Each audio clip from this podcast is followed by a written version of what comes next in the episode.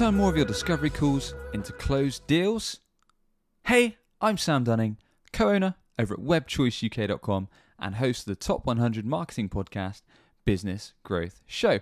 And today I'm going to be sharing the exact sales discovery process I use to gain trust with buyers and to convert my calls into more closed business. Thanks very much to Fred Copestake for having me on the Selling Through Partnering Skills podcast, which is where this little snippet is taken from. Hope you enjoy it. It sounds like you, you've really got this this this sales call or discovery part of the sales call nailed down. We, we want to know my, more about this. It is my favorite part of the sales process because, I mean, typically with what we're doing, we have a detailed discovery call, decide if we're a good fit. And if we are, we might do a presentation or we might do a paid audit or we might might do some kind of proposal, whatever that next step is, depending, as with all of us, each project, each solution is going to be a bit different.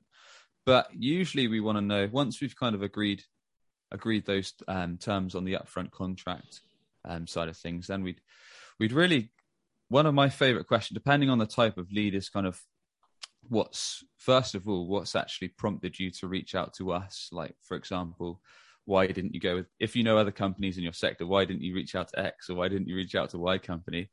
And then they might just say, look, because I saw you on LinkedIn or you you called me or I saw your ad. And then if it was an inbound lead, then I'll always say, well, that's great. I see ads pop up all the time. What was it specifically about our offer that prompted you to take the time to give us a call or fill out our inquiry form? And then they'll give you a bit more detail. So in our case, they might say, look, I really like some of your work, or I really like this review. And it just gives you a little golden nugget that might come up um, as use later in the sales process, perhaps when you're doing a pitch or your demo, whatever it may be. Um, and then there's a bunch of things that you need to kind of cover when you're doing discovery. So of course you need to kind of say, look, what is what talk about kind of why have you reached out to us today? Or why are we having this conversation? Take the time to learn about their business. If it is a product or service that you're offering, you want to dive into deep, deep about learning how their business operates, kind of the product or service they're offering, um, things like the average order values around that. So you can understand even if your product or service is going to make sense for them, and even taking the time to understand profit margins if they are doing that kind of stuff. Um, and then a crucial thing is understanding the trigger event. So once you've understand, took the time to understand what they do, how they do it, um, what you want to ask why they want to do that now. So look, John, what's what's made you want to do this now? Why not three months ago? Why not six months in the future? Why do we have to have this conversation now? And that's quite a useful point. So you can actually scale the urgency of their need, because some people might just say, oh, I was just considering my options. Um, I was just thinking about this. And that should usually s- send alarm bells, because you can see that there's no real urgency. Whereas if they say, look, let's say you're offering some kind of SaaS, software as a service solution, maybe you're offering like a C R M product, whatever. And they just say, look, our, our C M is really frustrating because we have to manually transport um, everything from Gmail for every new contact that comes in. Or maybe they say, look, our head of C R M's just left us in the lurch and we're really stuck.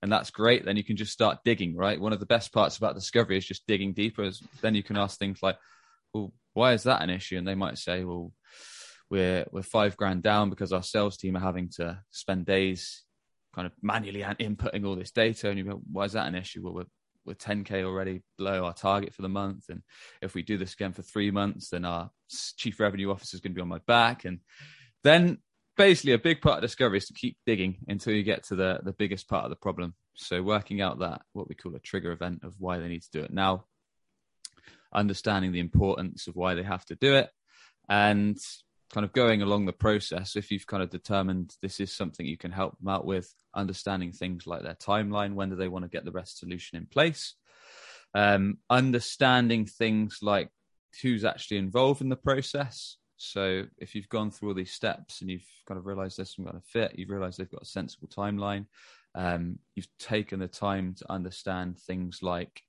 budget. So have they actually got the money in place to do business with you? And a lot of people say you shouldn't bring up money on the first call, but I completely disagree.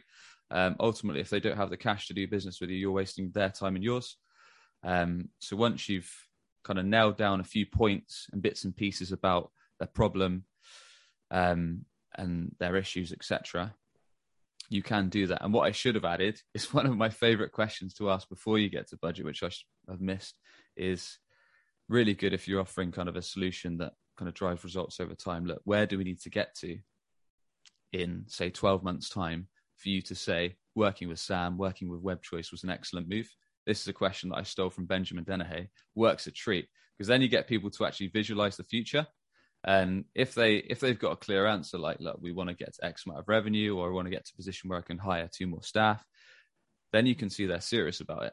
Whereas if they are not too sure and they can't really give you anything, that's a little bit, again, alarm bells, because they've not really thought about where their urgency for the solution. They can't really see the, the brighter green future in twelve months. So that, that question can really give you some good intel. And once you've nailed all these points, you can say, look, based against fixing problem X, getting to this timeline, solving these issues, what have you allocated as a budget towards it?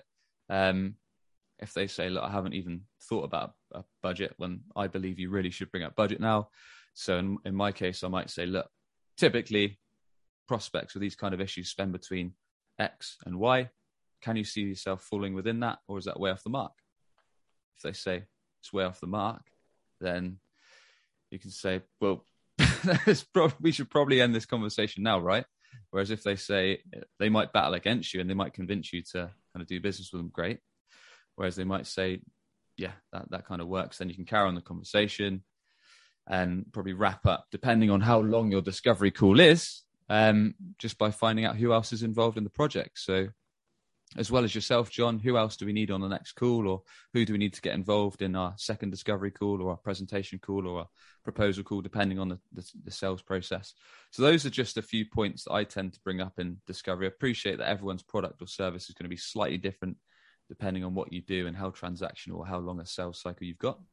And there you have it. Those are some of my top tips for nailing your sales discovery calls. As always, if you found this episode of use, hit that subscribe button. And with that, I should catch you on the next episode. Are you tired of hunting for clients? You could be missing out on regular inbound opportunities, all because your website isn't on the first page of Google. Perhaps you're already spending money on marketing, but your website is failing to convert your hard-earned visitors into a consistent flow of leads and sales. Want to learn more about Web Choice's unusual approach that brings ideal clients straight to you? Book a free digital marketing assessment today at web choice u k dot com. That's web choice u k dot com.